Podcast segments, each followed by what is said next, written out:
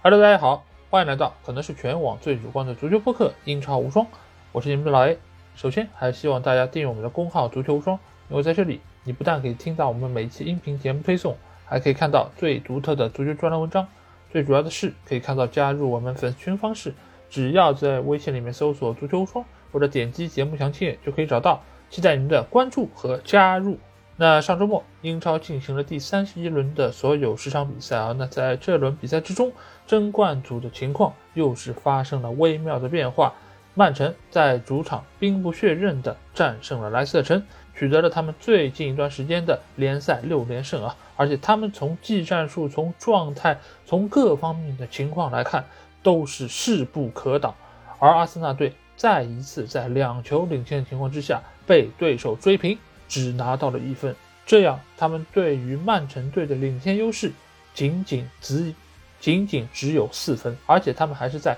多赛一场的情况之下。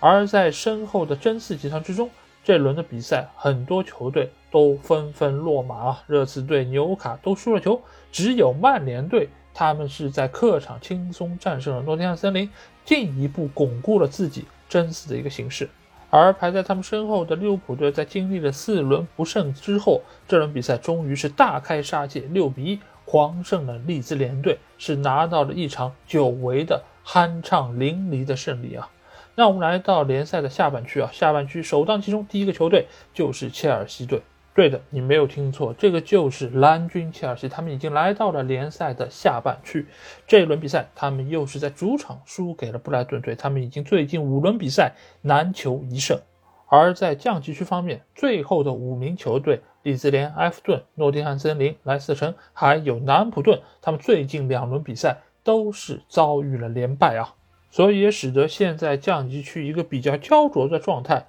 慢慢在变得清晰起来。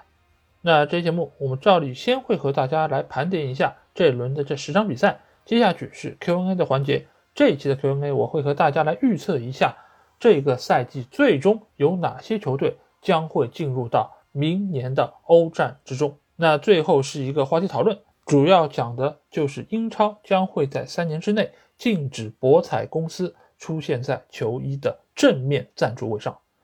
好，那话不多说，接下去就有请大家跟随我进入到这期精彩的节目之中。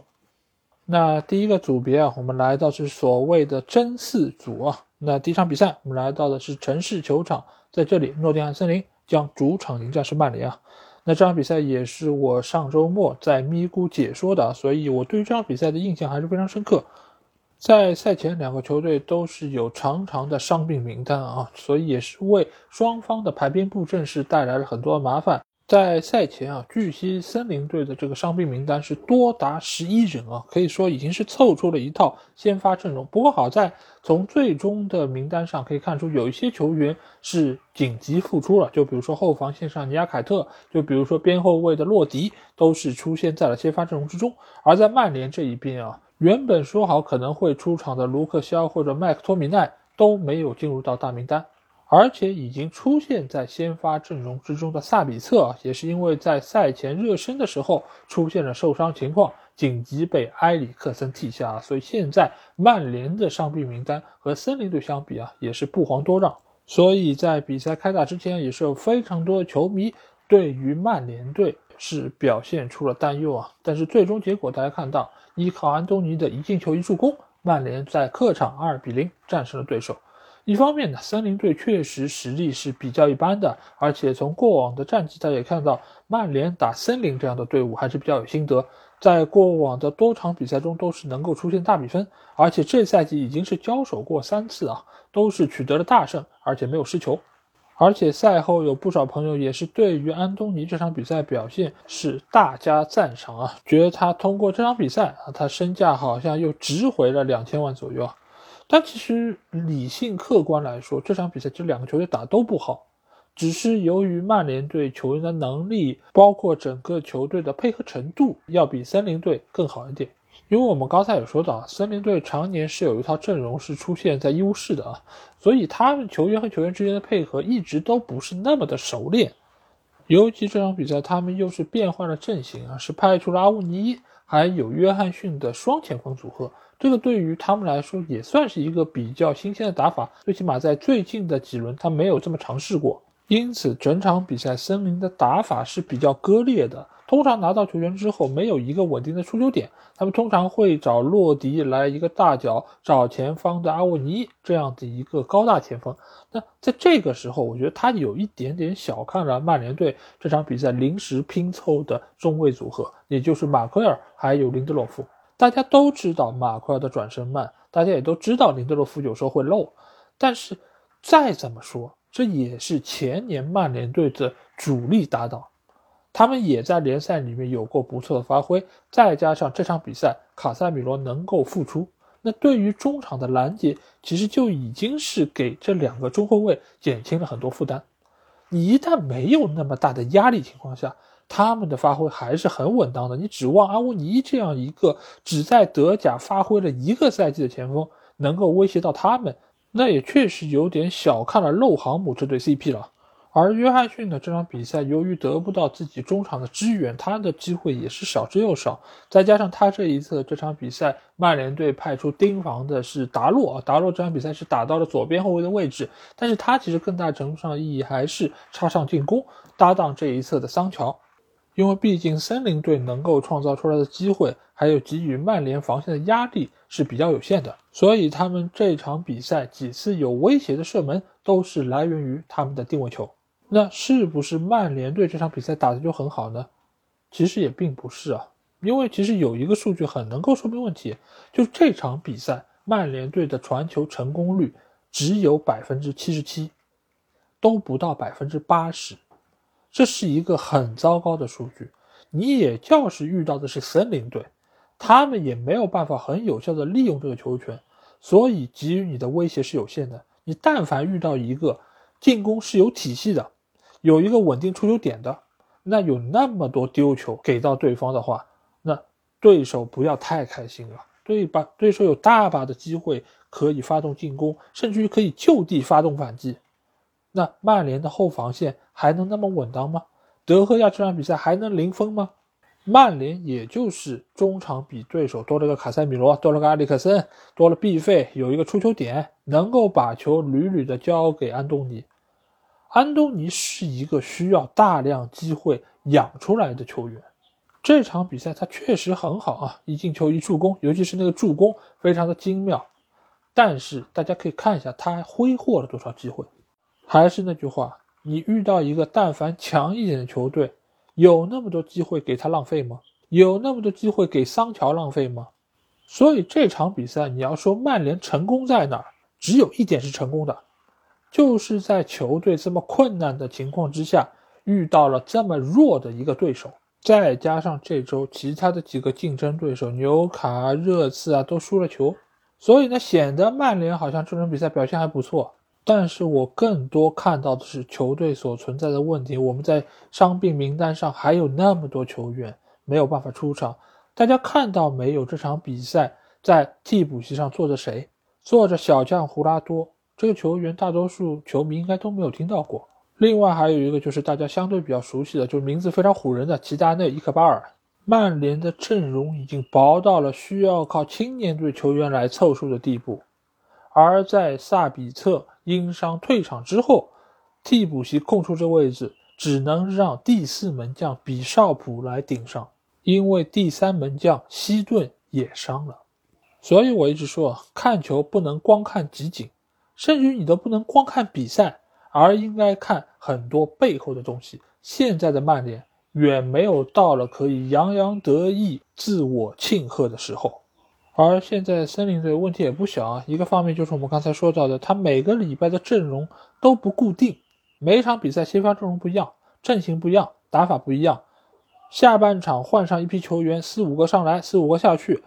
技战术打法又不一样了，那球员怎么能够在最短时间里面适应呢？能够短期适应的或许也只有定位球了，那其实对于对手的伤害终归是有限的。而且昨天我们看到他又派上了林皇，林皇现在这样一个边缘人物，而且近期又是在场外受到了那么多负面消息的情况下，居然还派他上场，只能说啊，库珀他对于这场比赛也已经是缴械投降了。所以面对曼联队这样的一场所谓完胜啊，我更大程度上认为是两个球队在菜鸡互啄，只是其中一个菜鸡啄赢了另外一个更菜的鸡而已。好，那上场比赛我们来到是维拉公园球场，在这里阿斯顿维拉将主场迎战是纽卡斯尔联队。那纽卡也是我们说到的争夺前四有力的一个竞争者。那这场比赛他们在客场面对对手的时候，确实收到了一场零比三的大败。为什么这样一个有实力的球队在主场能够二比零轻松战胜曼联的球队，来到客场面对阿斯顿维拉会收到这么大的一场大败？那不得不说的就是今年维拉队的一个蜕变啊，这个中间非常关键的一个人物，那就是埃梅里。埃梅里我在不同的节目中多次重申过，我对于他的执教能力一直是非常欣赏的。他之前在大巴黎所遇到问题和在阿森纳队遇到问题，我个人觉得是一样的，就是在面对人际关系的时候，他的处理方式还是通俗来说是比较欠缺情商。因为他是一个非常轴的人，他也是对于自己的执教理念有执念的一个人，所以在他的理念中，我的所有的想法，我的部署，你就应该全身心的投入来执行。但是在去到了豪门球队，这些球员他们本身在过往的很长的一段时间里面是有自己的主观想法的，对于你教练的一些看法他不是全盘接受的，他们和教练之间的关系相对来说是在同一个高度的，而不像埃梅里去到一些中小球队，黄潜啊，或者维拉啊，或者早期他去过的巴伦西亚这样的球队里面的大多数球员，他们在执教理念方面和埃梅里这样的战术大师其实有很大区别的。或许很多人会说埃梅里算什么战术大师啊 ，Good evening 算什么东西？但是我觉得他在战术理念上的很多东西，或许和瓜迪奥拉相比是有一定差距的，但是放到绝大多数的教练层面上，我觉得是一个碾压的存在。这里一个很明显的例子我已经说过无数遍了，那就是那场欧联杯的决赛，黄潜的球员是怎样的身价，是什么样的水平，面对曼联的那么多的球星，在场面上埃梅里用他独到的技战术的理念和调整完全碾压了索夏，索夏相当于是把一手好牌给打烂，最终是打输了。而埃梅里从一开始的先发阵容到后期的换人调整，每一个动作都非常的精准，牢牢的把控了这个局面。看上去是曼联好像是追平了比分，而且在场面上也占据了一定优势，但其实大家只要看一下那场比赛，看一下有威胁的进攻，其实绝大多数都来自于比利亚雷尔这样一个西甲的中游球队。这就不得不说是埃梅里独到的眼光，他的能力不仅仅在于技战术，而是在于他能够了解每一个球员的特点，并把他们发挥到极致。那这里要提到的就是这场比赛梅开二度的沃特金斯。以前我们说到沃特金斯、啊、最深的印象就是他曾经是英冠的射手王，他曾经在布伦特福德是单赛季打进了二十六个进球，但是很多人说他到了英超就不会踢球了，他不过是一个年轻一点的强壮一点的搅屎棍，他的把握机会能力是非常糟糕的，在过往很多个赛季我们也都多次说到过。但是这个赛季的沃特金斯，我相信很多玩 F P L 的朋友现在的前锋线里面都有沃特金斯，他在这场比赛中梅开二度，打进了他在英超这个赛季的第十和第十一个进球，已经来到了两位数，这个是他来到英超之后的第一次。而且在世界杯之后他是参与了十五个进球，是整个英超排名中第二位，仅次于哈兰德。但是哈兰德所在的曼城是什么级别球队，而维拉是什么级别球队，沃特金斯能够在这个赛季被彻底激活并不是一个偶然，而是埃梅里独具慧眼地挖掘了他身上独特的特点，并且针对他这些特点配备了相应的技战术打法，让他的特点能够最大化。而且这场比赛我们看到他助攻雅各布拉姆奇打进那个进球也非常的漂亮，他高高跃起后仰式的一个头球摆渡给到了拉姆奇，甚至不惜自己重重地摔到地上。所以这个赛季是维拉最好的赛季，也是沃特金斯最好的赛季。甚至有人开玩笑，如果杰拉德能够早一点点下课，那现在的维拉队或许能够和纽卡一样争夺前四的一个名额。那回过头来再来说一下纽卡吧，这场比赛纽卡几个后卫啊，其实是被沃特金斯冲得蛮苦的，尤其是两个内部的直传，这场比赛是多次打穿，尤其是伯特曼和沃特金斯之间对抗也是处在下风的一个位置，这个在以往的比赛中是不常见的。另外一个人物呢，就是丹布恩啊，丹布恩其实有很多的球迷都觉得他是非常不错，个子又很高，身体又很强壮，动作也不慢，而且他也能够依靠自己出色的防守能力，从边路就拦截住对方有威胁的进攻。但是我一直认为啊，丹布恩的这个技术特点确实很好，但是他的身体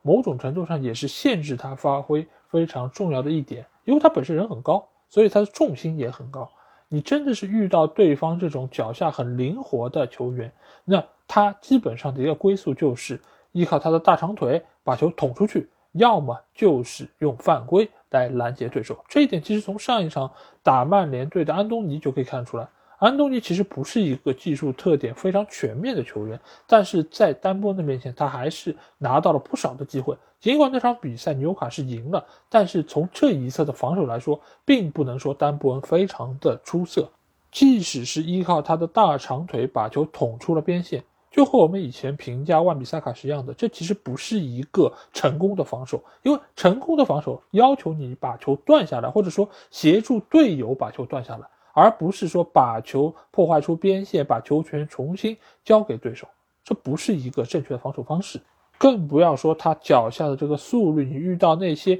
带球能力出色的球员一定是会被晃过，而在这个时候你如果出手拉人啊等等各方面就有可能吃牌。而在这场比赛你可以看到，他补到中卫位置上来防守沃特金斯的时候，他在身体条件上这个劣势又是被放大了。那个穿裆球如果换成是一个小个的边后卫球员，一定不会被洞穿，但是丹布恩由于身高太高，脚太长，确实没有办法避免这一点。所以纽卡这个队伍实话实说，他还没有到了那种真正能够和 B I G 六扳手腕这个实力强度，本身阵容的很多问题其实也是通过现在的整体性是得到一定程度掩盖。但是你说这些球员真的有哪一个是世界级的巨星，我说他们能够依靠一己之力来解决问题，或许吉马良斯是可以，或许乔林顿某些时刻也可以，但是这一切的比较都是基于纽卡这个队伍本身。就比如说你把吉马良斯拿出来，你和卡塞米罗相比，真的和卡塞米罗是一个档次的球员吗？再比如说你把伯特曼拿出来，你和范戴克相比，你和鲁本迪亚斯相比，他们真的是一个级别球员吗？完全不是啊，球员和球员之间的差距还是非常明显的。所以纽卡要真正说我挤入到 B I G 六，成为所谓的 B I G 七，甚至于更往前靠一靠，能够有夺冠的可能性，其实现在的路还真的很长。而且波普尽管他的反应能力是非常好，但是这场比赛你也看到了，他的稳定性是不够的，他的表现也是不够出色的，而且他的出球一直以来都是他的问题。所以吧，纽卡能够走到今天这个位置，确实是他们在管理方面做对了很多事情，但是你再做对的事情也不可能在这么短的时间里面就达到如此高的一个高度。如果还有球迷是这么认为的，那只能说你们把足球这个运动看得太过简单了。而在这场比赛之后，埃梅里应该也是给你们上了一课。好，那接下去我们来到第二组啊。那第二组我称为什么呢？叫拉胯组。那这两场比赛的两个球队表现可以说是非常的拉胯。那第一场比赛我们来到的是托纳姆热刺球场，在这里热刺将主场迎战是伯恩茅斯。那这两个队伍哪个球队拉胯，我觉得不言而喻吧。那显然是主场作战的热刺啊，他们在先取得进球的情况之下，没有想到最终是被对手三比二击败。而且在整场比赛中，他们其实打的是毫无斗志啊，这个和我们印象中 B I G 六 的球队是完全不同。那这场比赛我着重聊一个话题吧，那就是如何选取代理主帅。这个话题其实我们在去年的很多节目中也都说过，当然主角不是热刺啊，而是曼联队，因为当时曼联是请了朗尼克来作为他们的代理主帅，带完整个赛季。而现在的热刺呢也是如此，他们把孔蒂解职之后呢，就让原本的助理教练斯泰利尼带队，让他作为看守教练带完整个赛季。那这个局面其实和朗尼克是一样的，就是所有的球员都知道下赛季不是你，那他们又如何能够全身心的投入到比赛之中，尤其是投入到这种面对逆境的比赛中。这场比赛我们可以看到，热刺先取的进球很好，在主场面对一个实力不如自己的对手先取的进球，那可以说已经是基本上能够确保拿到比赛胜利。但是热刺呢，他却在领先的情况下被对手连进两球，好不容易在中场之前扳平了。大家觉得能不能够趁势翻盘拿到三分，却没有想到在最后时刻被对手绝杀。瓦塔拉那个进球非常的漂亮，也很冷静，最终是杀死了这场比赛。你不能说所有的热刺球员表现都很低迷，孙兴民表现不错，替补上场单出马表现也不错，哈里凯恩其实也是尽心尽责在踢球，但是确实也是有一些球员他没有办法说尽心尽责，比如说在角旗区附近在那玩球的罗梅罗，这个球他处理的很果断吗？他很认真对待对方上场的球员吗？并没有。而替代朗格莱上场的桑切斯呢，或许有朋友说桑切斯就这水平，他在过往很多个赛季就是这样的表现，如果不是无人可用，不是朗格莱受伤，他是没有机会上场的。 OK， 没问题，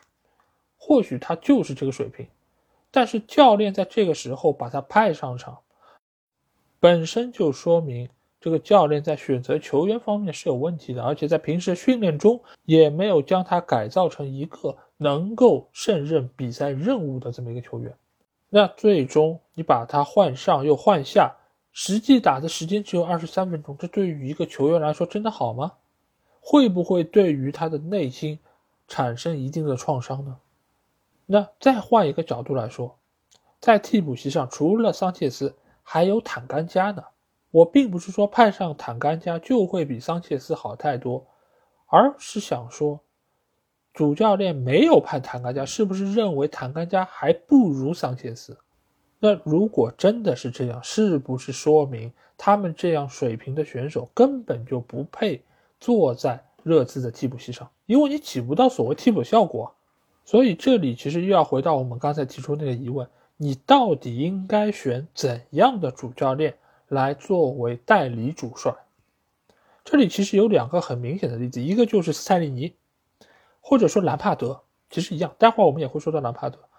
这样的主教练来做看守，来做代理，他所起到效果，对比一下水晶宫的主教练霍太公，他也是代理，人人也都知道下个赛季他不会再在球队了。那为什么兰帕德他是三连败，而霍太公他是三连胜？区别在哪里？其实我觉得很重要的一点是在于，这些代理主帅他对于整个更衣室，对于整个俱乐部是不是有话语权？说一句通俗的话，就是我说的话算不算数？当然这里也牵涉到教练本身的执教能力啊，他们对于球队技战术的想法是不是适合现在这个球队，这个当然是有可讨论的地方。我们撇开这个不谈，我们假定他们的执教能力都是一样的，但是在现在这个当刻，球员显然体现出的是我不那么执行主教练的战术部署，这个一点从热刺队的球员身上体现的特别明显。而且这种情况，当你面对一个誓死要拿到三分的球队的时候，会更加凸显出来。那这场比赛的伯恩茅斯就是这样的一个队伍，对方现在在年轻教练奥尼尔的带领之下，其实展现出了非常强的一个拼搏意识，整场比赛他们的拼抢是被贯彻到底的，是被贯彻到比赛的最后一刻的。这个其实就可以看出两个球队对于比赛投入程度上面的不同。热刺当然也有投入的球员，比如丹朱马，他也是拼搏到了最后一刻，但是这个数量实在是太少了。对于热刺的大多数球员来说，这个赛季几乎已经结束了，只剩下联赛，而且也没有可能能够有任何在奖杯方面的突破，最多只是拼个前四。但是你拼到前四之后，你下个赛季谁来带队不清楚，我能不能够留在这个球队也不清楚，那我在这个时候又需要花多少的力气来给到球队呢？我万一受伤了怎么办？影响到我夏天的转会了，那这个责任谁来担呢？所以这个也都是列维在解雇了孔蒂之后所要接受的一个连锁反应啊。尤其他是聘请了斯泰林尼之后，我觉得无论是从技战术打法上，他其实还是延续了孔蒂那一套，其实对于球队并不会有太大的提升。而另外一方面呢，他对于球队的话语权明显是不如梅森的。那为什么不能像当初解雇穆里尼奥一样让梅森带完最后的几场比赛呢？所以对于现在的热刺啊，我个人是非常失望的，因为本身这个球队是我还挺欣赏的，而且里面有不少我非常喜欢的球员，但是现在打到这样一个境地，而且球队的战斗力也显得非常低迷，所以也必然会对他们的未来是要蒙上一个阴影啊。那对于热刺这赛季最终会取得怎样的名次，我们会在之后的这个 Q and A 环节和大家来拆解到底哪些球队会进入到下个赛季各个级别的欧战之中。好，那在说完了第一场拉胯的比赛之后，那第二场我们肯定要来到就是斯坦福桥球场，在这里切尔西将主场迎战是布莱顿队。那这场比赛切尔西到底有多垮，我相信看了比赛朋友肯定都有自己的理解啊。我假设我是切尔西球迷，我看了这场比赛，我肯定会在这期节目里面怒喷球队，但是换念一想啊，首先我没有这个立场，而且我在这里怒喷切尔西，或许也会有一些车迷会对我产生不满，这是第一点。另外一方面呢，你也真的不知道该喷谁，你说喷球员吗？你说喷兰帕德吗？你说喷伯利吗？这个中间有一些人其实已经被喷的次数太多了，我相信他们本人都已经麻木了。你看在看台之上伯利的那个冷漠的脸，球队表现他肯定是不满意的，但是他说我也花了这么多钱，五六亿砸进去，替球队买了那么多人，这没有打出效果，那我也不想的。那对于兰帕德呢，我就是来代理一下的，我就是救个场的，换句话来说我是来帮忙的，那你们怎么能对我要求这么高呢？那对于球员来说，一股脑大阵容三四十个，那我们也不知道该怎么打。那在这个时候，你这个教练，你的这个战术部署，你的这个打法和刚来的那个波特波教练跟着我们的要求完全不一样啊！你这么折腾来折腾去，到最后你难道指望我们依靠个人能力来给你进球得分吗？所以大家会发现啊，一个球队成功，它必然是在各个方面都做对了。但是你说一个球队要失败，你会发现或许谁都不是罪魁祸首，每个人都有一点点做的不对的地方，但是累积起来整个球队就垮了。而且这场比赛对比非常明显，布莱顿队场上这些球员身价只有切尔西的十分之一，但是他们打出了怎样的效率？全场比赛二十六脚射门，十脚打中门框，而切尔西主场作战只有八次射门，两次打中，控球率方面也是四十对六十。如果不是最后阶段布莱顿队想要守住这个比分，他们派上了防守队员，或许这个数字还会更加的夸张。对于布莱顿队，我们已经在过去的多次节目中对他们提出了赞扬，这是一个非常了不起的球队，花小钱办大事儿，每一个球员都能够在这里展现他们的价值。三球王不用说了，这场比赛又是完爆切尔西的右边路，查洛巴完全没有办法跟上他。中路的小将福格森，今年刚刚从青年队提拔出来的，对于布莱顿队来说零身价，工资也很低，但这场比赛呢，在四十分钟下场之前，一次禁区线上射门击中了横梁，一次禁区之内的射门极具威胁，而且你看他的几次拿球转身动作非常合理。尽管他已经好几轮没有进球了，但是他只要出现在场上，他的这些拿球，他的跑位给予整个球队的帮助，看得出来这就是一个很有潜力的年轻球员。而反观切尔西这一边呢，若昂·菲利克斯中场唯一能带球的球员，但是他的带球每一次都会受到对方额外的照顾。恩西索的那个进球之前，就是若昂·菲利克斯在边路带球被对手的三个球员围堵，直接把球铲了下来，若昂·菲利克斯飞到了天上。在那一刻，他的心里一定在想，我是谁，我在哪儿，我为什么飞在空中。也正是因为这个断球之后给到了恩西索，他打进了那个世界波。每一年啊，看到布莱顿队的这个阵容我都很头疼，为什么呢？因为每年他们都会卖出一些球员，引入一些新援，而这些新援在我看来都是不认识的，名字也很怪，恩西索、伯纳诺特、弗格森，以前不知道不了解，但是当这个赛季打完之后，每一个原本陌生的名字都会变得熟悉起来。而到了下一年，这些熟悉的球员又被卖掉了，又来了一批新的球员，你又要重新熟悉起来。这边有一个数据统计，在进入到二零二三年之后啊，布莱顿队取得了二十六个进球，全联盟排名第四，而他们的射门数、射正数、预期进球都是全联盟第一啊。这样一个低身价、低工资的球队，居然能够创造出那么多的射门机会，那么多的射正，创造出那么多必进球的可能性，对于他们来说是非常不容易的。这个不仅仅说是球员的成功、球探的成功，也是管理层成功、教练的成功。而切尔西队最可悲的是什么？你根本都不知道该怪谁。而且更让人心酸的是，这批球员或许将和切尔西捆绑非常长的一段时间，因为他们都签了长约，他们想要把这个成本摊到更多的年份之中。这其实在之前的节目中我们就说到过，是一个非常大的赌博，就是你买进这个球员，你长期捆绑用好了吧，是你拥有不错的投资眼光，但是如果这个球员你看走眼了呢，那这样一个垃圾股将会永远伴随着你。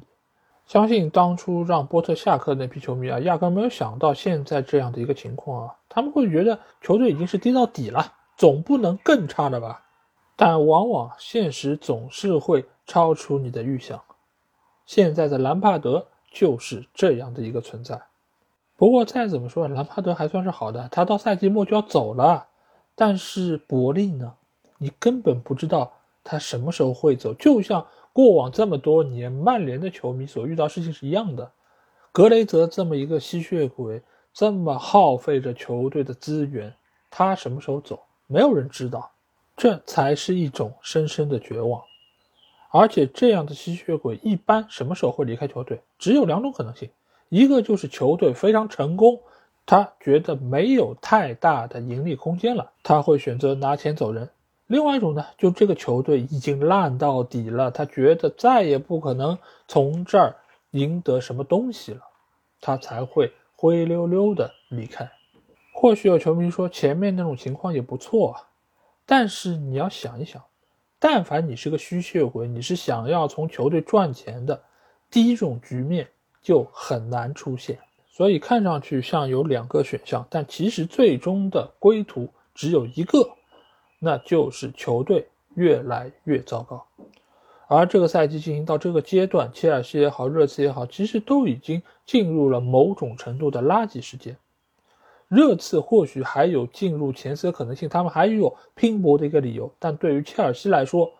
进入前四已经无望了，往下掉的这个路程或许还比进前四要近一些。所以你要问我切尔西还能不能更差，那我就不给答案了。我相信每一个球迷自己心里都会有属于你们的答案。好，那第三组啊，我们来到是保级组。那第一场比赛来到的就是圣玛丽球场，在这里南普顿将主场迎战的是水晶宫队啊。那这两个球队目前来说是一个一起一落的一个状态啊。水晶宫队已经是取得两连胜，而在这场比赛二比零获胜之后，霍奇森在上任之后已经是赢得了三场比赛的胜利，可以说是代理主帅里面的一个榜样啊。而瑟莱斯呢，和我们刚才提到的兰帕德啊、斯泰利尼一样，并没有取得特别好的一个成就啊。那这里先和大家说一个冷知识吧，那就是瑟莱斯和霍奇森啊，曾经是执教过同一个球队，那是哪一个球队呢？好，这里公布答案啊，是来自于丹麦的哥本哈根。那霍奇森以前在早年其实执教过哥本哈根一个赛季，而且是取得了非常不错的成绩。那之后他由于出色的执教能力，所以是被乌迪内斯挖走，去到了意甲联赛执教。而斯莱斯呢，之前是在哥本哈根出任助理教练，正是因为他在这个岗位上的一个出色的发挥，才被南安普顿看中，让他来辅佐哈森许特尔。现在呢，哈森走了，内森琼斯也走了，所以只能将瑟莱斯扶正啊。这个也是两个教练跨越时空的一个联系。那南安普顿继我上一轮解说了他们和曼城那场比赛之后啊，这场比赛他们又在主场输球。上一轮其实我就提出过这样疑问，就是这个球队里面球员其实能力都不差，而且有相当一部分都是未来的希望之星，但是为什么他们没有办法能够有很好的发挥？一部分当然和教练的执教能力有关啊，这个我也不想对于斯莱斯能力有过多的评价，毕竟他过往只是一个助理教练，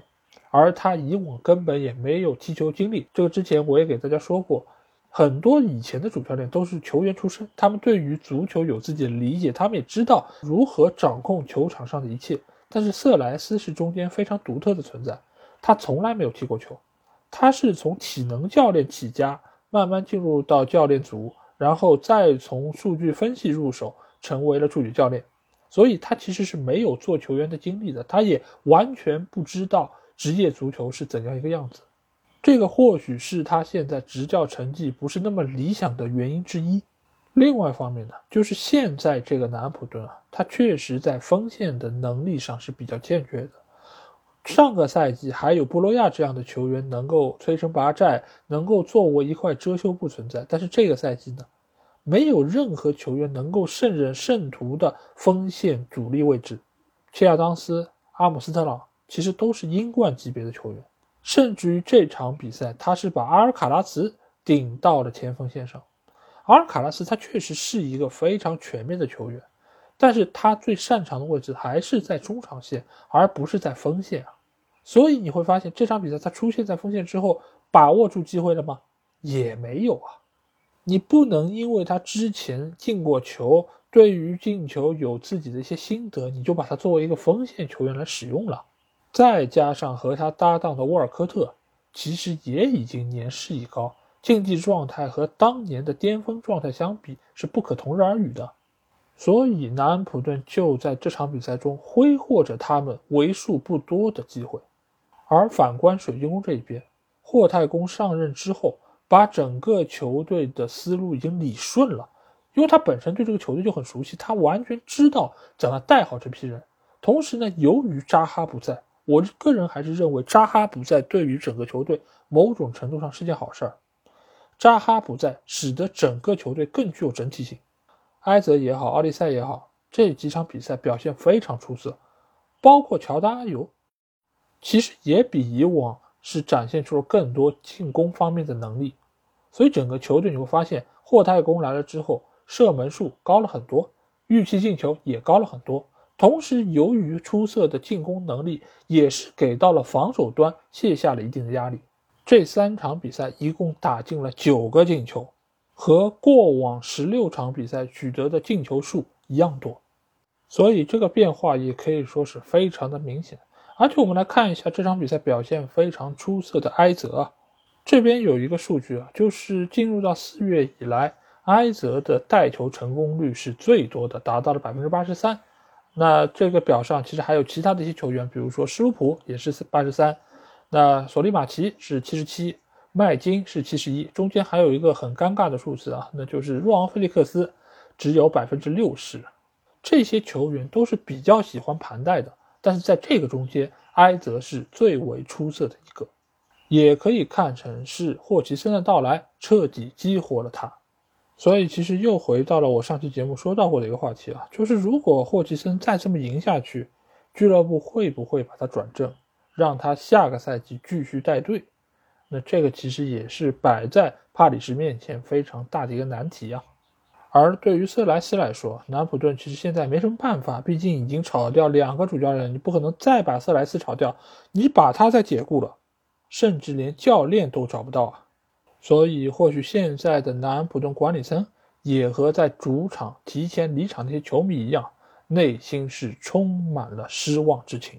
好，那下场比赛我们来到的是莫里纽斯球场，在这里狼队将主场迎战是布伦特福德。那现在这两个队伍啊，从积分榜上来看，他们是处在一个双向奔赴的状态啊。狼队已经是取得了三轮不败啊，是两胜一平，战绩不错。而布伦特福德呢，最近三轮比赛他们是取得了三连败，而且如果我们再把这个眼光往前拉的话，他们已经是六轮不胜了。那最终这场比赛我们看到狼队在主场是二比零轻松战胜了布伦特福德。小蜜蜂现在给我的感觉就是他没有任何的斗志，他面对任何对手似乎都打不起精神，有机会呢就射两脚门试一试，打不进呢就打不进，输球就输球，反正之前的底子厚啊，难道还真指望让布伦特福德去打欧战吗？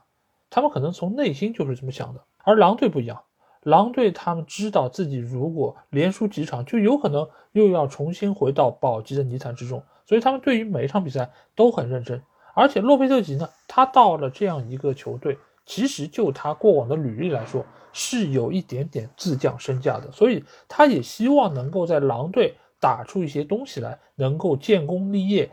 一方面呢是证明自己的能力，另外一方面呢也希望能够有好的成绩之后再被豪门所看上。那这场胜利之中，狼队最大的功臣是谁呢？那这个人他是一个老朋友了啊，那就是盛世美颜迭戈科斯塔。科斯塔他是怎么来到狼队的？我相信很多朋友都知道，就是在赛季初的时候，狼队他比较倒霉，他伤了很多的球员，尤其是他们的锋线球员卡勒季奇，原本是对他寄予厚望，但是只打了四十五分钟，他就因伤下场，而且是赛季报销。那在这个情况之下，原本的前锋劳尔西米尼斯状态不好，其他的球员黄喜燦等等似乎也难堪大任，所以需要在这个时候补进一个中锋球员。而当时呢，转会窗已经关了，只能签自由球员。那这个时候就看到了迭戈科斯塔。当时但凡转会窗口还是开着的话，他们绝对不会引入他，因为迭戈科斯塔已经大半年没有跟随俱乐部一起比赛训练了，他相当于是处在一个半退休的状态。但是这个时候死马只能当活马医，狼队需要一个中锋球员，而这个球员最好是熟悉英超的。那这个时候选来选去，只能选中了迭戈科斯塔。那他到了球队之后啊，整个状态说实话完全在大家的意料之中，就是状态挺糟糕的。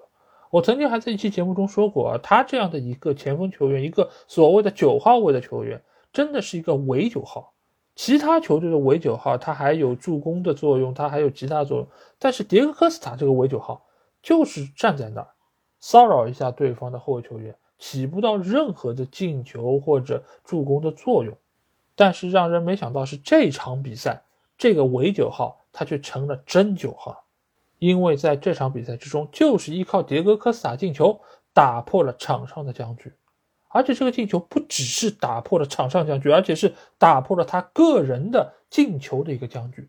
因为这是他来到狼队之后十九场比赛打进的第一个进球。而且这场比赛他的表现不仅仅在于那个进球，而在于他在前场真的是拿到了不少机会，而且他也给队友创造了多个机会，而且他也依靠他的比赛经验啊，不断出现在对方防守队员最难受的那个位置。因此这场比赛最终能够获胜，迭戈科斯塔当即首功。而第二个进球则是来自于韩国球员黄喜灿啊，这个也是他在联赛所打进的第二个进球。所以这两个进球球员基本上都是属于铁树开花。当然通常铁树开花这个词儿你要用在后腰球员后卫球员身上，你是一句好话，但是用在前锋球员身上那真的比骂人也好不到哪去啊。但是无论怎么说，他们的进球帮助球队拿到了三分，而且球队也依靠若泽萨的优异发挥又零封了对手。这个其实就是狼队一贯以来的球风，就是比较的硬朗，依靠他们整体性的防守在伺机找到进攻的机会取得进球。那这场比赛显然他们非常好的完成了这个任务。而反观布伦特福德这一边啊，就像我刚才说到的，他们现在对于胜利的渴望似乎不如赛季初的时候那么的旺盛，因为其实这也是一个现状啊。对于像他们这样的比较小规模经营的球队来说，如果真的去到欧战，能够说我明年双线作战了，那对于球队的压力是非常大的。一方面你需要在资金上有更大程度的投入，而且你也会面对更多的比赛，再加上欧联也好欧协也好，这样的比赛它的奖金并没有那么多，但是对于球队的影响是切切实实看得到的。所以在这样一个时候，他们已经拿到了足够保级的分数，其实你拿到第十五位和你拿到第八位其实没有太大的区别。所以在这个时候，你与其去死磕对手拿到更多的分数往前去，还不如说可以慢慢的演练阵容，可以慢慢的让队内一些平时打不上球的球员更多一些上场时间。就比如说上一场比赛我们就看到托马斯·弗兰克让沙德和伊万托尼还有姆贝欧莫一起先发，这个其实就是他为下个赛季在做准备。而且我们也知道伊万托尼他在场外的那个事件，使得他的每一场出场比赛都有可能是他这个赛季的最后一场比赛。所以托马斯·弗兰克他必须要为未来来做打算，他也需要整合好手上仅有的这些牌。这个就是中小球队所面临的一个现状。布伦特福德是这样，狼队其实也是如此。好，那接下去来到第四组这个球队，这个组呢叫同城组啊，来到就是默西塞德。那第一场比赛我们来到就是埃兰路球场，在这场比赛之中，利兹联将主场迎战是利物浦队。那这场比赛最后这个结果啊，真的是非常的触目惊心，利物浦又是缔造了一场大胜，而且是一场狂胜，一场屠杀。为什么利物浦总是会这样的赶尽杀绝呢？我觉得这个或许也和克洛普是德国人有关系啊，因为过往德国球队也好，或者德国国家队，经常会在明知对方已经是穷寇的情况下还去追，而且还追着打，而且还追着打很多个。那我们非常熟悉的就是德国队七比一那场，包括拜仁八比二那场等等这些惨案。那利物浦队今年在联赛之中已经打出过好几个了，有九比零，对吧？有七比零，这场六比一又来了。尽管对于输的那一方来说确实面子上不是那么好看，但是最起码利物浦队不会被扣上什么消极比赛这种名头啊。毕竟最近 C B A 那件事儿还影响挺大的，你说我一个说足球的都知道这件事儿了，那可见这个声势有多大。那利物浦队显然不是这种消极比赛球队，他是下手非常狠的，非常认真的球队啊。但是这个六比一呢，我觉得另外方面呢也要说一说，就是利兹联队他目前这样一个情况啊。因为利兹联这个打法自从贝尔萨来到球队之后，我们也很清楚他是一个以攻代守的球队，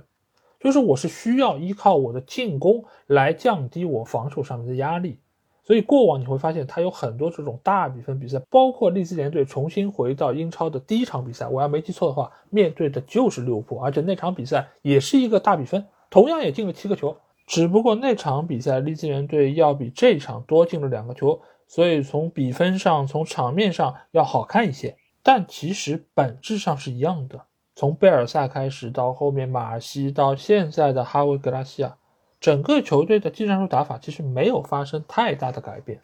以往好听的说，这样的打法是很积极很进取的，我是以进攻来代替防守，再怎么样我后面丢再多的球，我前面也要跟你干，我也要进你球，这个态度很好，球迷很爱看。但是这个对于球队来说有一个很大的风险，就是很容易缔造惨案，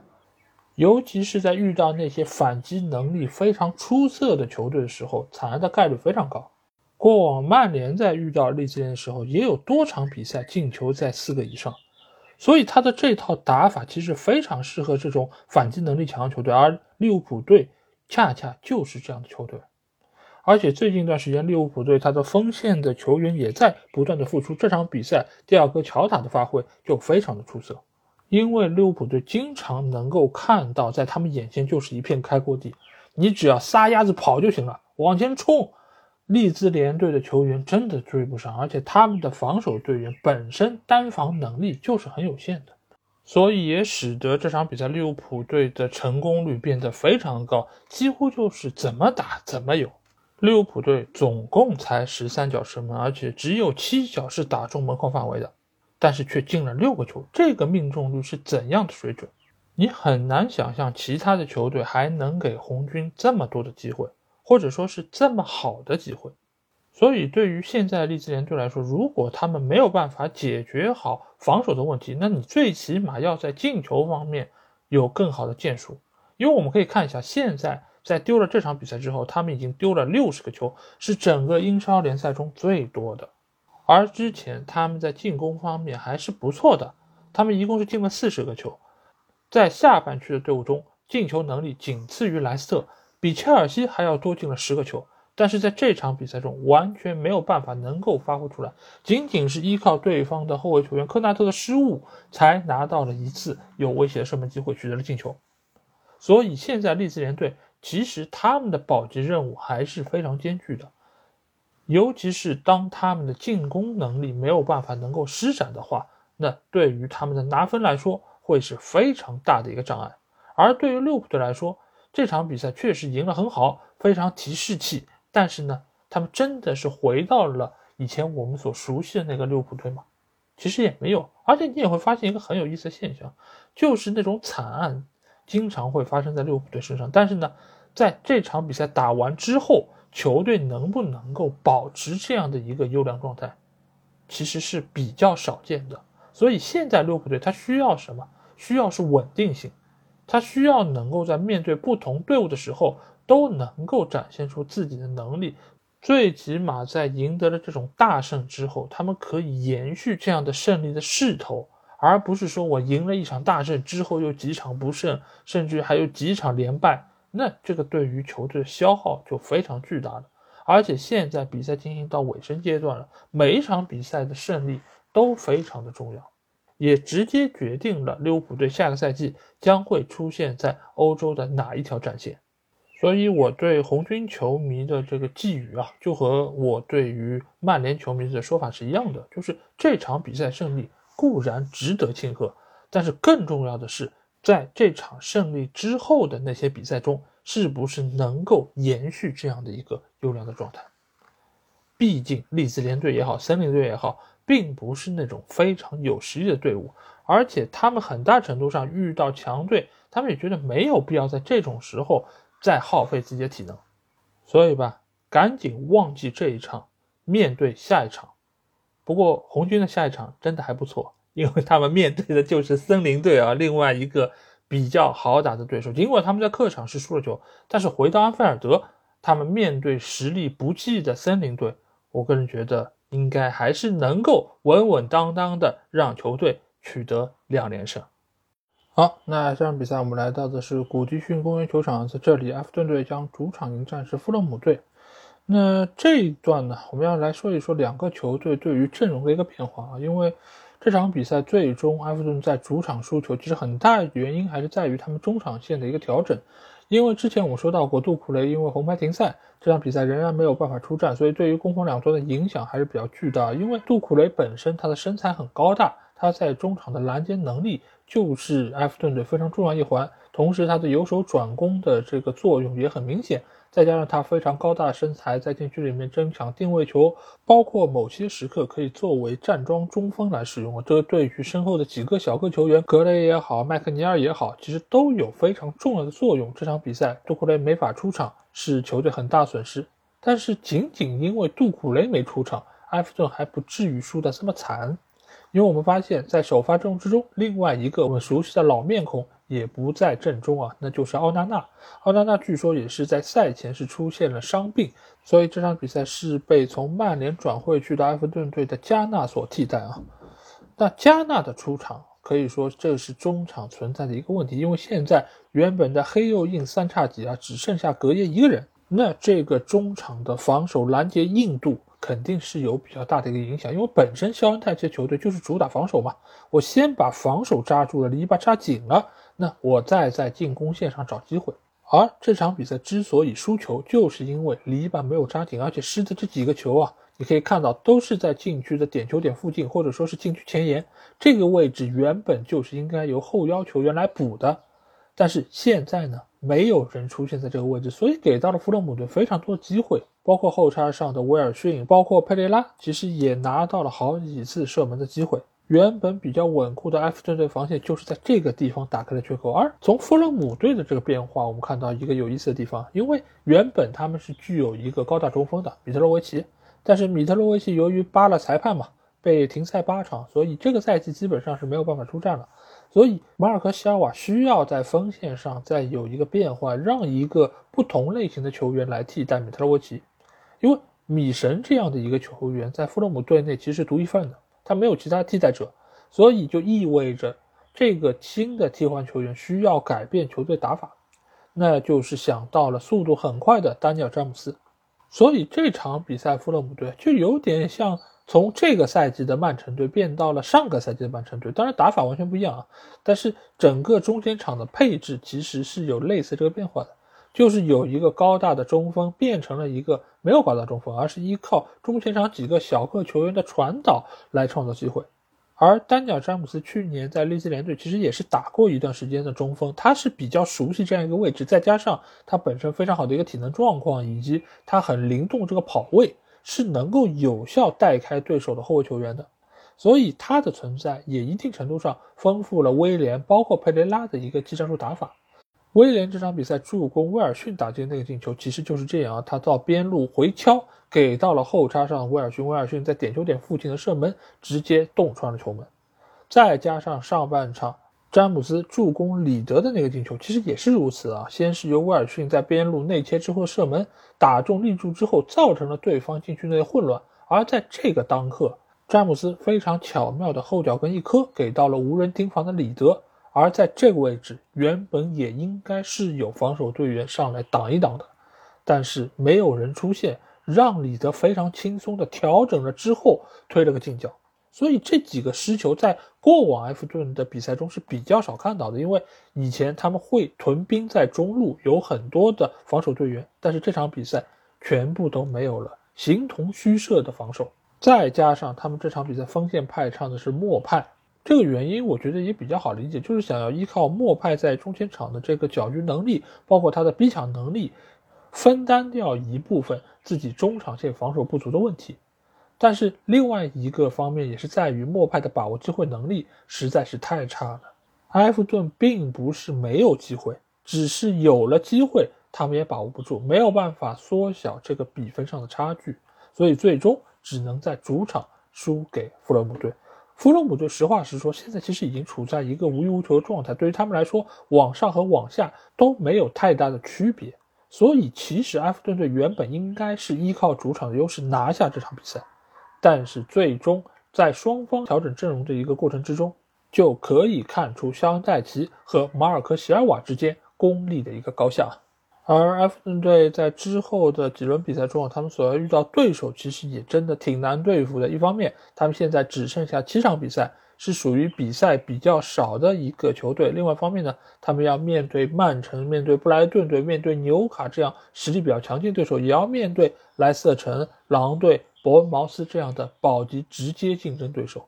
所以他们未来的保级之路可以说还是非常的凶险。肖恩戴奇任重而道远。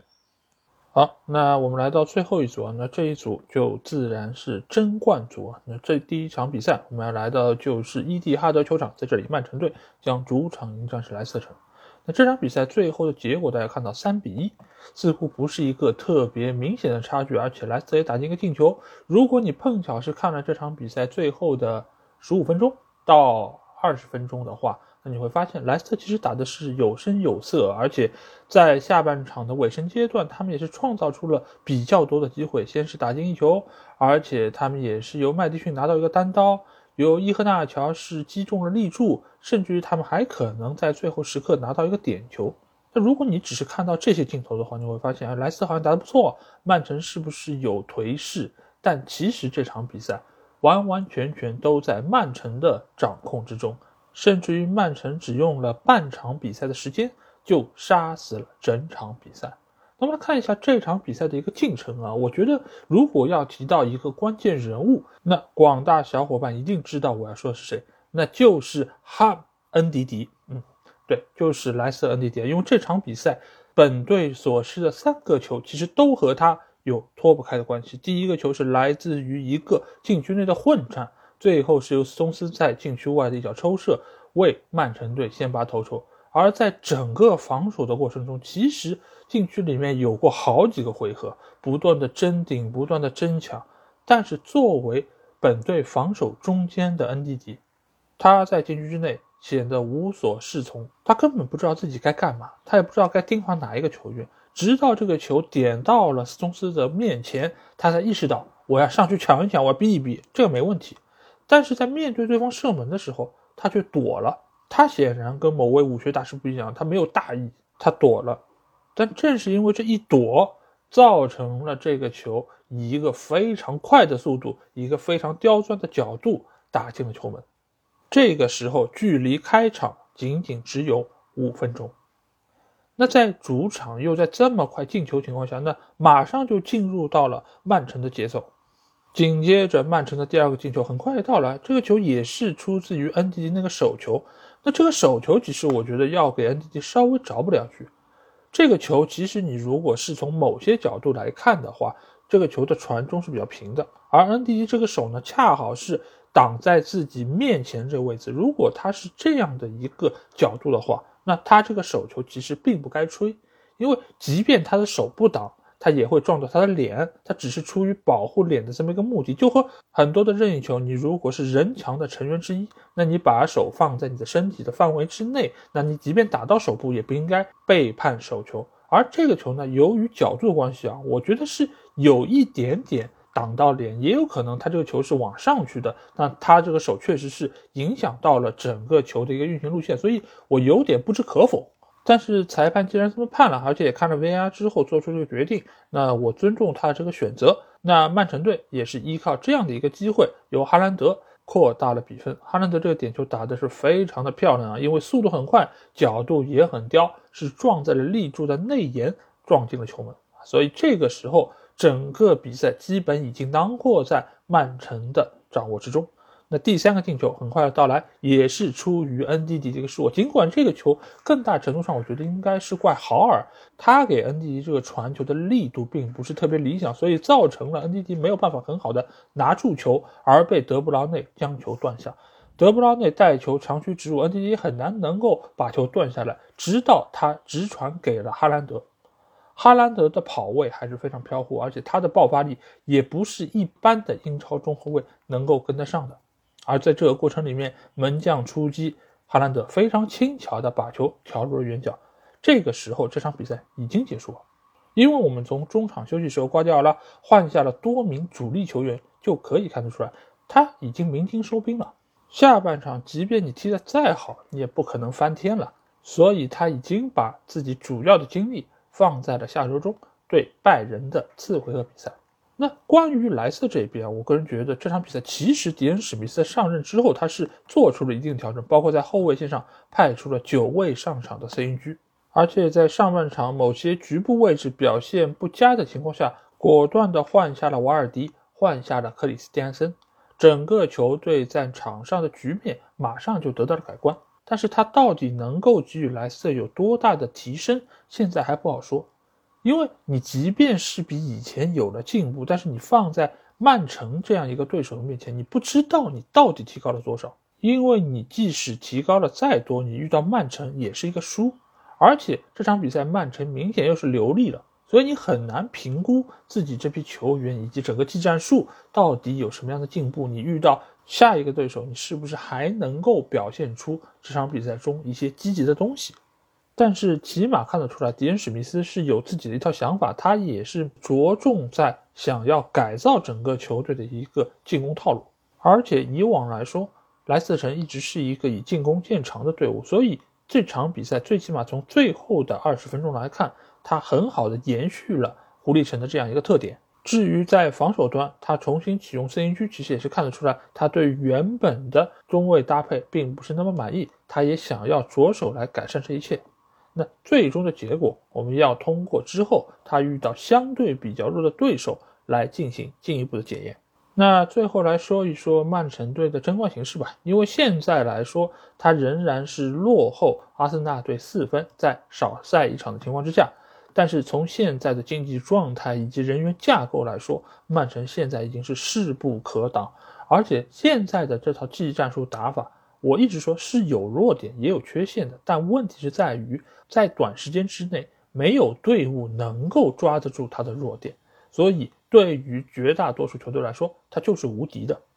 你甚至于现在想要进他一个球，从他身上拿到一场平局都异常的困难，这就不得不叹服瓜迪奥拉对于球队的改造能力啊！从最早的传控到后来的无锋阵，再到现在的厢式中场，其实你可以看得出来，每一步都是有瓜迪奥拉非常独特的哲学在其中。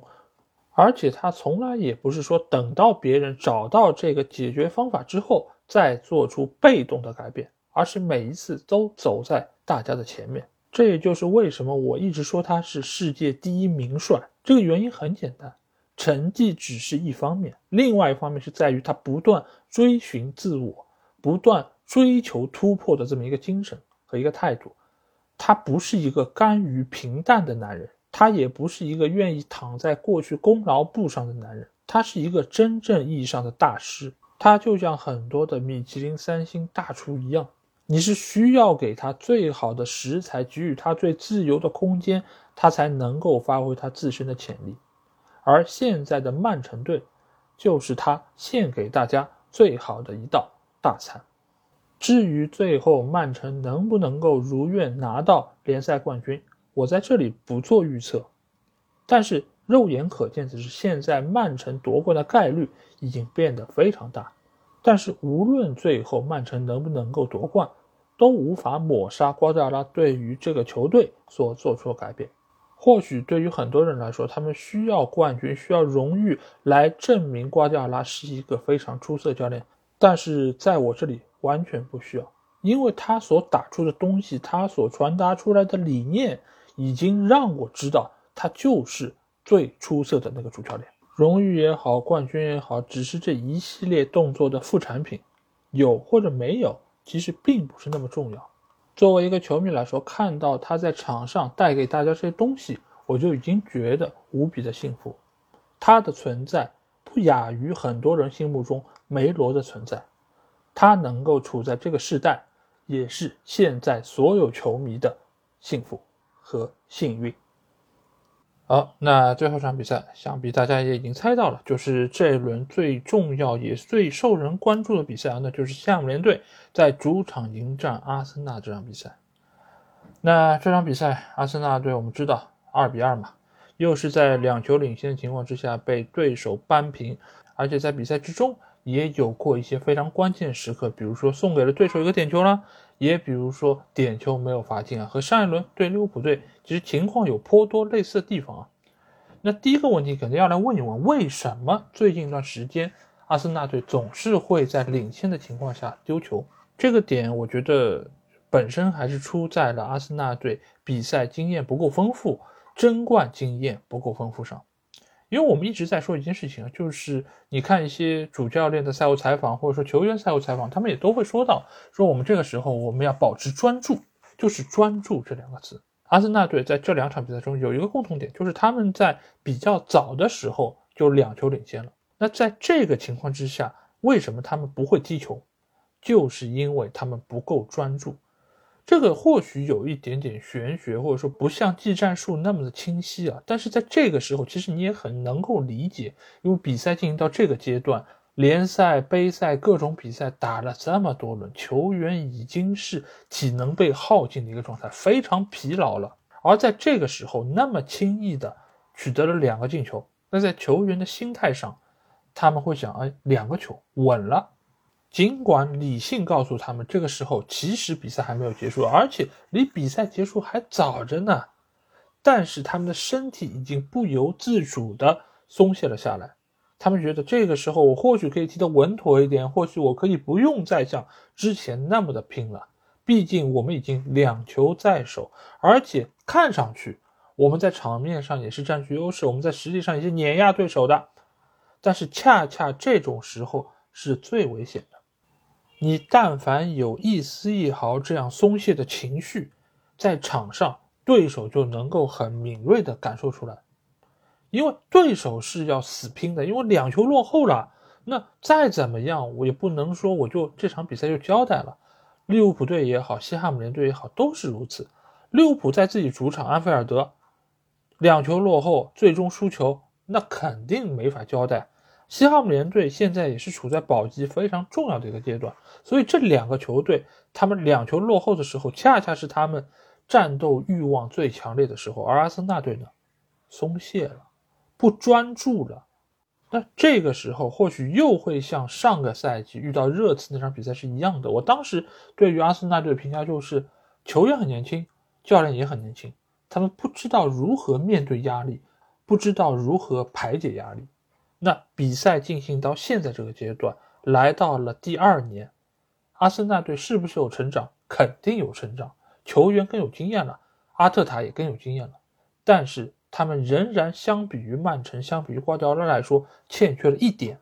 那就是对于夺冠的经验。即使阿特塔曾经跟随瓜迪奥拉跟随曼城队拿到过冠军，但是这不是他自己主导的，他还是瓜迪奥拉手下的一个助理教练，很多事情其实他并没有那么深的体会。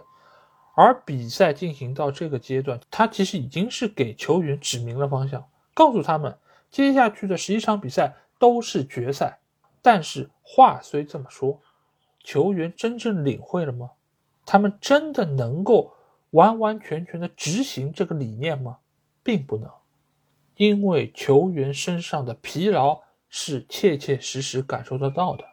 他们也知道这场比赛打完之后还有后面的比赛，还有大量的强劲的对手等待着他们，所以他们在领先的时候很容易有松懈的情绪。这个松懈的情绪还体现在球员轻易送给对手点球这件事儿。这场比赛其实和上一场对利物浦队的比赛是一样的，都是在本方领先的情况下很轻易的就给了对手点球。上一场运气不错，萨拉赫没有打进，但是这一场本拉赫马不会再浪费这样的机会。而当对手追进一个球的时候，阿森纳队有一点紧张了，因为两个球的领先优势变成了一个球，他们也很担心再是一个球比分被扳平之后该怎么办？所以这样的紧张情绪在整个场上都在蔓延，球员出现了失误，原本非常稳定的托马斯帕泰这场比赛也出现了多次失误。第一个点球其实就是来源于他在中场的一个持球不稳被对手断下，尽管这个球赖斯是有一点点手球的嫌疑，但是在这一刻你不该放他过去，而且在禁区之内加布里埃尔也不该如此贸然的对帕奎打犯规。至于这个点球，我个人觉得其实是有可以商榷的地方，因为帕奎塔是一个非常聪明的球员，他已经看到了加布里埃尔已经滑铲过了，他知道对方这个惯性其实没有那么容易可以收得住，所以他只要把一个脚留在原地，对手一定会碰到。那在这个过程里面，他其实已经提前做了跳水的这个动作，所以严格来说这个球不应该是一个点球，但是帕奎塔做到了他能做的一切，而且他也非常了解自己的这个国家队队友。而这样一个动作，你经过 V A R 慢动作的反复观看，越看越像一个点球，所以判给西汉姆联队我觉得也很正常，裁判没有推翻我觉得也很正常。要怪只能怪阿森纳队自己给了对手这样的机会，而当对手借助主场的优势不断掀起风浪来对于防线进行压迫的时候，阿森纳队不知道该怎么踢球了。尽管他们也有过几次机会，但是随着一一错失，他们的内心也开始忐忑了起来，会不会被对手追平啊？追平之后可怎么办啊？那这样的想法其实围绕在阿森纳队每一个球员心中，包括萨卡的心头。阿森纳队在拿到这个点球机会的时候，所有人其实都在为阿森纳队松了一口气，觉得诶，他们终于是有机会能够再次拉开比分差距，能够守住这样的胜果。阿特塔也很高兴，在场边还和助理教练击掌提前庆贺了一下。但是萨卡的这个点球就和上一场萨拉赫的点球如出一辙，也是打偏出界了。那这个突如其来的打击对于枪手来说其实影响非常大，因为有些东西吧，你如果没有也就没有了，但是他告诉你这个东西是你的，再从你的手中夺走，那你的心态就完全不一样了。而就在这个点球错失的两分钟之后，西汉姆联队就把比分扳平了。所以可见这个打击对于枪手来说是非常巨大的。那在被追平之后，枪手彻底慌了，他们不知道该怎么扭转这样的一个局势，内心其实充满了懊恼。之后多次的换人，换上了特洛萨德，换上了之前的神奇小将内尔松，都无力改变局面，最终只能在客场拿到一分。其实你说阿森纳队在实力方面是不是和西汉姆联队是一个档次？绝对不是的，他们要比铁锤帮强得多。但是在这个时候，心态影响到了他们，他们患得患失了，他们被曼城不断的胜利压得有点透不过气来了。所以现在再去讨论枪手的什么技战术，不如让他们直面这一切。阿特塔现在要做的就是让球员卸下心里这个包袱，毕竟从现在的积分榜上来看，阿森纳队还是领先四分，即便曼城把补赛赢下来，阿森纳队仍然领先一分啊，他们并不一定去到客场面对曼城之后就一定会输球，没有人说一定会输球，他们也可能赢球，也可能打平。那在这个情况之下，其实枪手还主宰着自己的命运。他们和曼城打平的话，只要赢下所有的比赛，就能够获得最终的冠军。而对于曼城来说，他则要赢下所有的比赛。因此如果这么看的话，枪手在打平西汉姆联队之后，并没有到了世界末日，他们还有相当的可能性可以主宰自己的命运。所以与其在这里自怨自艾，还不如说放下心头的这块石头，直面未来的每一场比赛。毕竟他们的比赛要比曼城更少，他们的体能状况会比曼城更加出色。而且既然他们的比赛要比曼城更少，枪手就应该每场比赛就全力以赴，只要比赛还没有吹响哨声，就应该猛攻猛抢，像利物浦队一样，能进六个球就绝对不进五个球。枪手没什么资本在这边说我现在流利，我现在保守，你在净胜球方面不也落后于曼城吗？所以每场比赛都是你们缩小净胜球差距很好的机会啊！所以对于枪手来说，比赛才刚刚开始，挑战才刚刚开始。他们只要在这周末面对南安普顿比赛中拿下比赛胜利，那就可以领先曼城队七分。尽管他们确实是多赛两场，但是最起码在分差上他们拉大到了七分，是能够给予曼城队切切实实压力的。谁又能够保证曼城的补赛一定可以都拿下呢？从之前阿森纳那个纪录片我们知道，阿特塔是一个鼓舞球员非常有经验的主教练。那比赛进行到现在这个当刻，是时候让这些球员忘记之前那些令人失望的比赛，抬起头看向前方，打好之后的每一场关键战役。因为每一个对手其实都是你们争冠路上最为重要的障碍。下一场要面对的不是南安普顿，而是曼城，因为赢下任何的对手都是三分，这点对于曼城来说同样如此。好，在说完了十场比赛的综述之后啊，我们接下去进入到 Q and A 的环节。那这次 Q and A 我要和大家来聊一个话题啊，那就是下个赛季的三条欧战线到底哪一些英超球队最有可能参与其中。那这个其实来源于两个朋友给我的留言啊，一个是叫瑞丽陈朵朋友啊，他问这个赛季英超能参加欧战的可能有哪一些，包括欧联还有欧协。包括另外一个朋友叫哈里凯恩热刺啊，他就问老 A 你觉得热刺下赛季会去踢欧联吗？那既然他们问到了这个问题，我就来谈一谈我的理解吧。那首先现在我们可以看一下积分榜啊，前两位球队曼城和阿森纳进入欧冠是没有任何的问题，因为他们的分数是遥遥领先。那之后的两个名额到底会花落谁家？我个人觉得曼联能够进入前四的可能性其实已经非常高了，这个概率在我这边应该至少有 百分之八十。 尽管现在他们还是所谓三线作战，尽管他们现在在伤病名单上是有非常多的重要球员，但是曼联现在无论是从精气神上，还是从战斗力上，还是从未来的赛程上，他们都处在一个比较有利的阶段啊，所以我个人觉得他们参加欧冠的可能性是比较大的。那最后一个名额我看好谁呢？那我们或许可以看一下现在还有潜在的哪一些球队有机会能够进入前四。第一就是纽卡，接下去是热刺、维拉、布莱顿，还有利物浦队。那这些队伍中其实可能性最高的目前来看是纽卡，因为一来他们在积分上是更加占据优势，其次在队内的环境和氛围上他们也是最为团结的，因此纽卡现在是在争四的局面上是最有希望的一个球队。而热刺呢，目前他们的境况我们刚才在分析比赛时候也有说到，内部不是那么团结，再加上他们现在的代理主帅斯泰利尼，他本身拿到前四的动力也不是那么足。而剩下这些球队呢，和纽卡之间的分差相对来说也比较明显，所以在竞争最后一个进入欧冠的名额中，纽卡是占据比较明显的优势。所以我现在相对来说是看好现在的前四位的球队能够最终拿到欧冠的门票。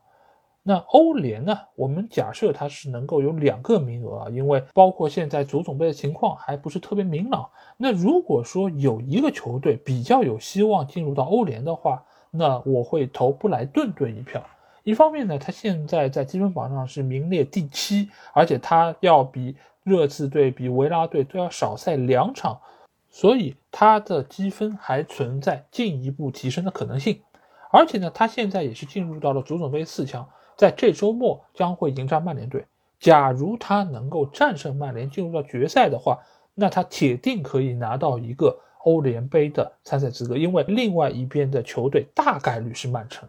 那曼城是已经拿到了欧冠的参赛资格，所以无论布莱顿队最终是不是捧起足总杯，他们只要进入决赛就能够拿到欧联杯的参赛资格。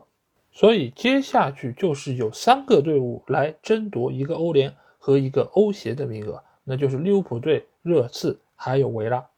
那这个中间呢，相对来说我觉得利物浦队进入欧联的概率是非常高的，因为他们接下去这个赛程啊要比热刺好很多。而维拉队呢，我一直觉得他过去一段时间这个优良的状态啊是要高于他们原本这个队伍的水准的，所以在联赛的最后阶段它其实存在着掉分的可能性，而且现在它已经是打了三十一场比赛，那可供他们增长的分数的余地相比于热刺、相比于利物浦队来说就是更小一点。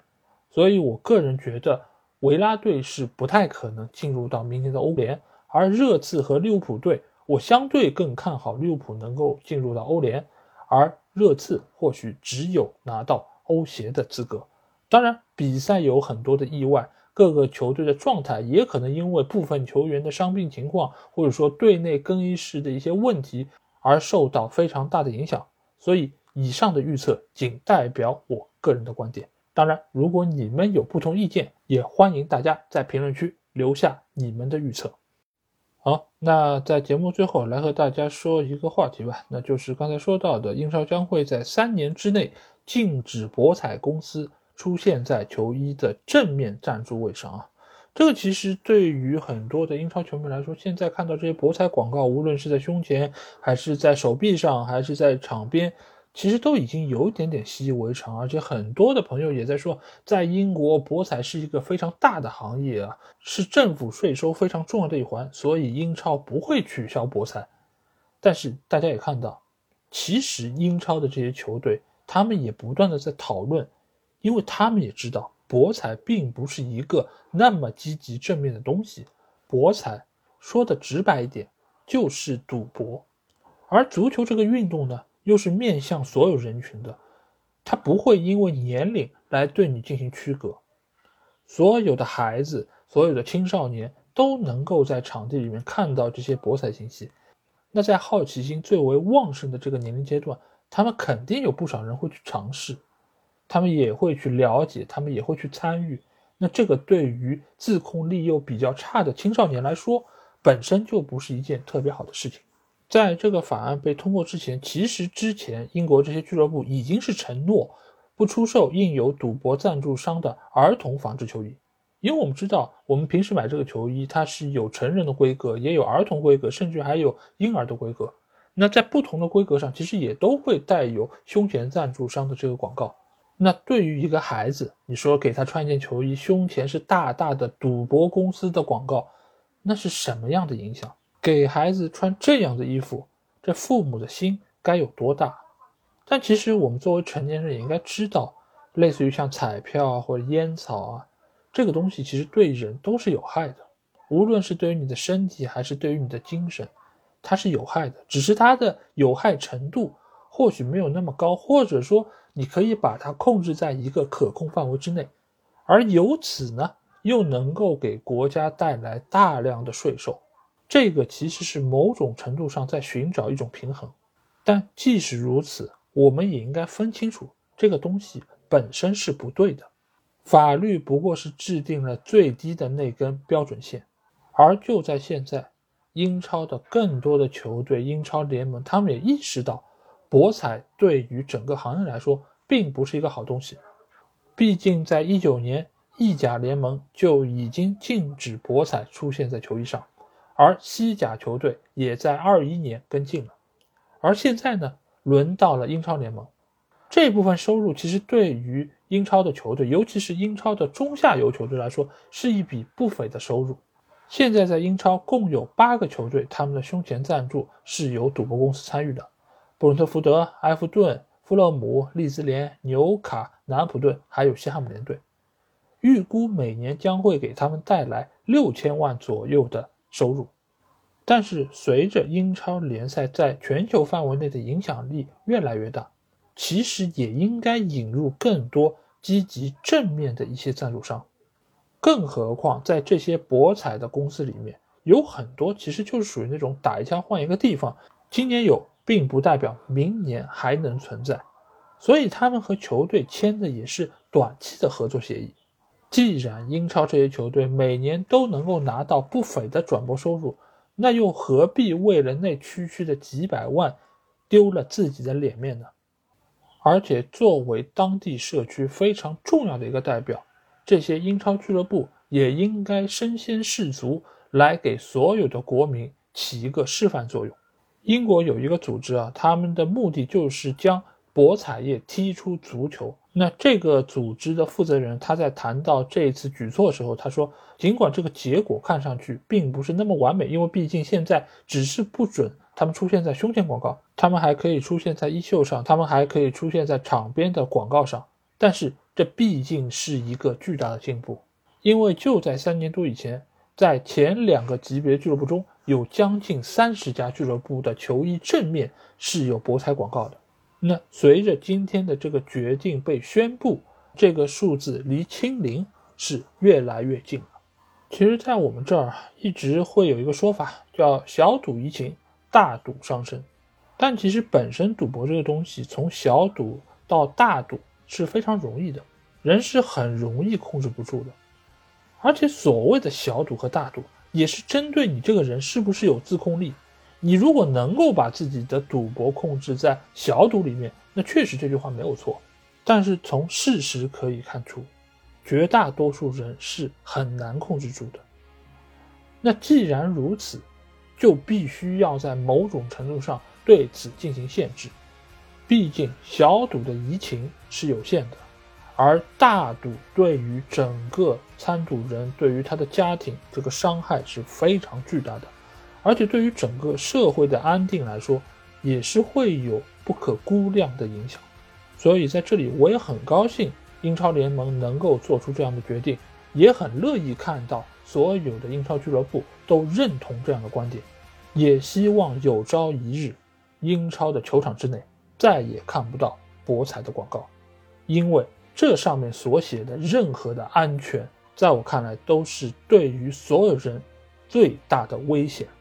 也希望随着博彩慢慢远离足球，让足球这项运动变得更加纯粹了，因为足球本身已经非常有意思了，为什么还要让其他的东西掺杂其中呢？好，那这期节目基本上就是这样。如果你听了我节目有什么话想对我说，欢迎在我的评论区留言。如果想要和我直接交流，也可以来加我们的群，只要在微信里面搜索足球无双就可以找到，期待您的关注和加入。那这期节目就到这儿，我们下一期的英超精华节目再见吧，大家拜拜。